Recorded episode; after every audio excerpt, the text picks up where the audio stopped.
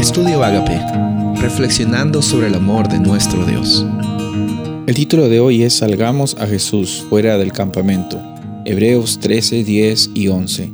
Tenemos un altar del cual no tienen derecho de comer los que sirven al tabernáculo, porque los cuerpos de animales cuya sangre a causa del pecado es introducida en el santuario por el sumo sacerdote, son quemados fuera del campamento.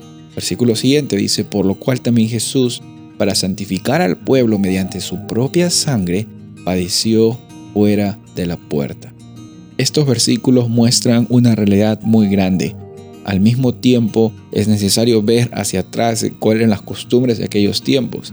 El lugar fuera de la ciudad, de las murallas de la ciudad, o lugar fuera del campamento, hablando específicamente de campamento israelita cuando estaban en el desierto, era uno de los lugares más sucios, más cochinos, más inmundos que, que podía haber, porque allí era donde se botaba la basura, Ahí era donde eh, específicamente eh, el pueblo de Israel eh, eran mandados los sacerdotes a botar los restos de los animales sacrificados. Afuera del campamento estaban también las personas que estaban en cuarentena, los leprosos que estaban excluidos del campamento en, los tiempos de los romanos, en esos lugares sucios y desolados, eh, habían también eh, ejecuciones de blasfemos y de criminales. Y si vemos en el Nuevo Testamento, Jesús mismo murió eh, en la cruz fuera de las murallas de, Jerusalén. Y, y, esa vergüenza que soportó en un lugar totalmente inmundo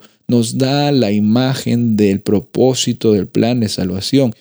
Jesús mismo, Hijo de Dios, Dios mismo viniendo a este planeta, a ese planeta que estaba lleno de la inmundicia del pecado, para que tú y yo salgamos de esa realidad de escasez y de inmundicia del pecado y para que tengamos la libertad. Entonces, esta realidad de Jesús padeciendo en medio de la inmundicia literal y la inmundicia del pecado, nos causa a nosotros una, una gran conmoción cuando nos damos cuenta de que Jesús lo dio todo para que tú y yo lo tengamos todo. Y en Jesús es que tenemos la realidad de, de, salir adelante y tener esta identidad como sus hijos. Hoy día tú tienes la oportunidad, por, por, por medio de Jesús, tú tienes la oportunidad de ser llamado hijo e hija, tú tienes la oportunidad de, de ser heredero de esta promesa, tú eh, tienes ese privilegio hermoso que no solo es para ti, el Evangelio son buenas noticias de gracia y de salvación y de libertad para las personas que tanto lo están necesitando en este mundo. Soy el pastor Rubén Casabona y deseo que tengas un día bendecido.